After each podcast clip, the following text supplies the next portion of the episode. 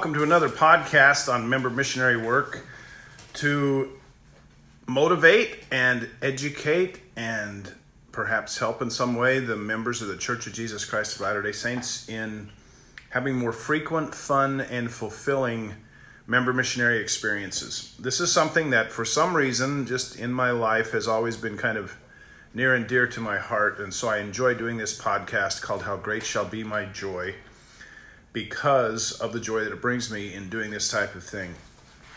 I live in North Bethesda, Maryland. I go to the Bethesda Ward in the Washington, D.C. stake, and I have the opportunity to go to weekly services with most of the folks in the Marriott family. J. Willard Marriott Jr. has become a very good friend of mine and someone I've, of course, always respected and admired as an entrepreneur myself, um, but I've gotten to watch him and his wonderful family and learn from them kind of silently as a spectator because we go to the same building every week. Um, Dale Van Atta wrote a book a few years ago called Bill Marriott, and the subtitle was Success is Never Final. And in that book, they share a story that happened to Bill when he was just, uh, I guess, a few weeks or so before his 26th birthday. And that story has a lot to do with member missionary work, even though it wasn't written um, about member missionary work or had anything to really do with member missionary work, but it had everything to do with how to work with other people. So I want to share with you some excerpts from that story and um, see if they if the uh, applications here come through. I think they will. A few years ago, President Russell M. Nelson, then president of the Quorum of the Twelve Apostles, attended our stake conference in the Washington, D.C. stake. Brother J. Willard Marriott Jr., one of our former stake presidents, was in attendance. Brother Marriott was seated in the middle of the second row of the chapel with his family. During his remarks, President Nelson looked at Brother Marriott and asked him how many hotel rooms his company had around the world. 1.1 million, Brother Marriott said. You might be the best member missionary in the church, President Nelson continued, citing how the Marriott Corporation makes a copy of the Book of Mormon available in each of its hotel rooms around the world. He then went on to tell of an assignment that he was on in a remote part of the world. President Nelson stayed in a Marriott hotel on that trip, and true to form, there was a copy of the Book of Mormon in his hotel room.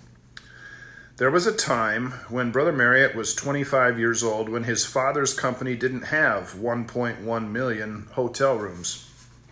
In fact, they only had two hotels on the whole planet, and Bill was working on getting their third one. It would be built in Dallas, Texas. The story of this negotiating experience is found in the excellent book Bill Marriott Success is Never Final. A part of it is quoted below. A few days before his 26th birthday, young Bill Marriott had flown to Dallas and met with Big John Stemmons, a landowner who wanted to build a hotel in the Trinity Industrial District of Dallas. The initial meeting with John went well as the two of them had mutual respect, even though John was about twice the age of Bill. Excited about the opportunity, Bill came back to Washington to tell his father about it. The book tells the story from this point. Quote J.W., Bill Marriott's father, was pleased, but he made it clear he didn't have full confidence in Bill's bargaining skills. You don't know what you're doing, he said.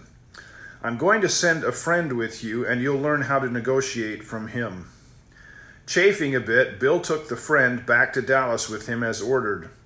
Because they were all straight talkers, Bill had developed a strong relationship with John Stemmons and his brother Storey.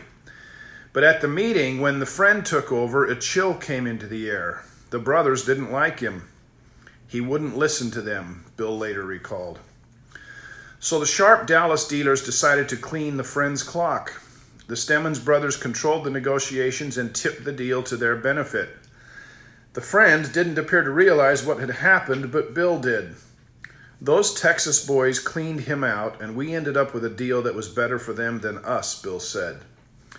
I said to myself at the time, and note this statement well here That's the importance of listening and not thinking you know it all. Always try to find out what's on the other person's mind and work with them, and you might both get what you want. Close quote. That story has more to do with life than just hotel dealings. It perfectly summarizes how to approach successful member missionary work, too. It's about helping the other person with what's on their mind, not so much with what's on yours. Stephen R. Covey was famous for saying that a doctor never prescribes before she diagnoses. You first find out what's wrong, and then you try and do what you can to fix that problem. Jesus was the same way, I think. If you were blind, he focused on your sight. If you were lame, he focused on your mobility. If you were deaf, he focused on your hearing. It's not about working on your agenda, it's about helping the Lord work on his agenda of how to best help your friend. That approach is worth its weight in gold as it applies to working with other people.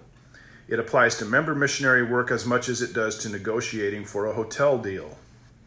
That's why I put that statement on the back cover of this book. The book I'm talking about is called How Great Shall Be My Joy Naturally How to Have More Continuing Stress Free Adventures as a Member Missionary Naturally. It's the second member missionary book that I've written.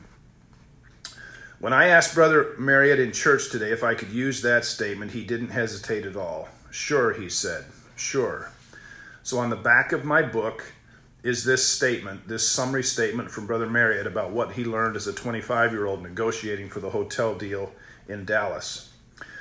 Thank you, Bill. You just may be, in fact, the best member missionary in the church. President Nelson got it right. Again. God can make you a a missionary and a great member missionary if you work with people like Brother J. Willard Marriott does.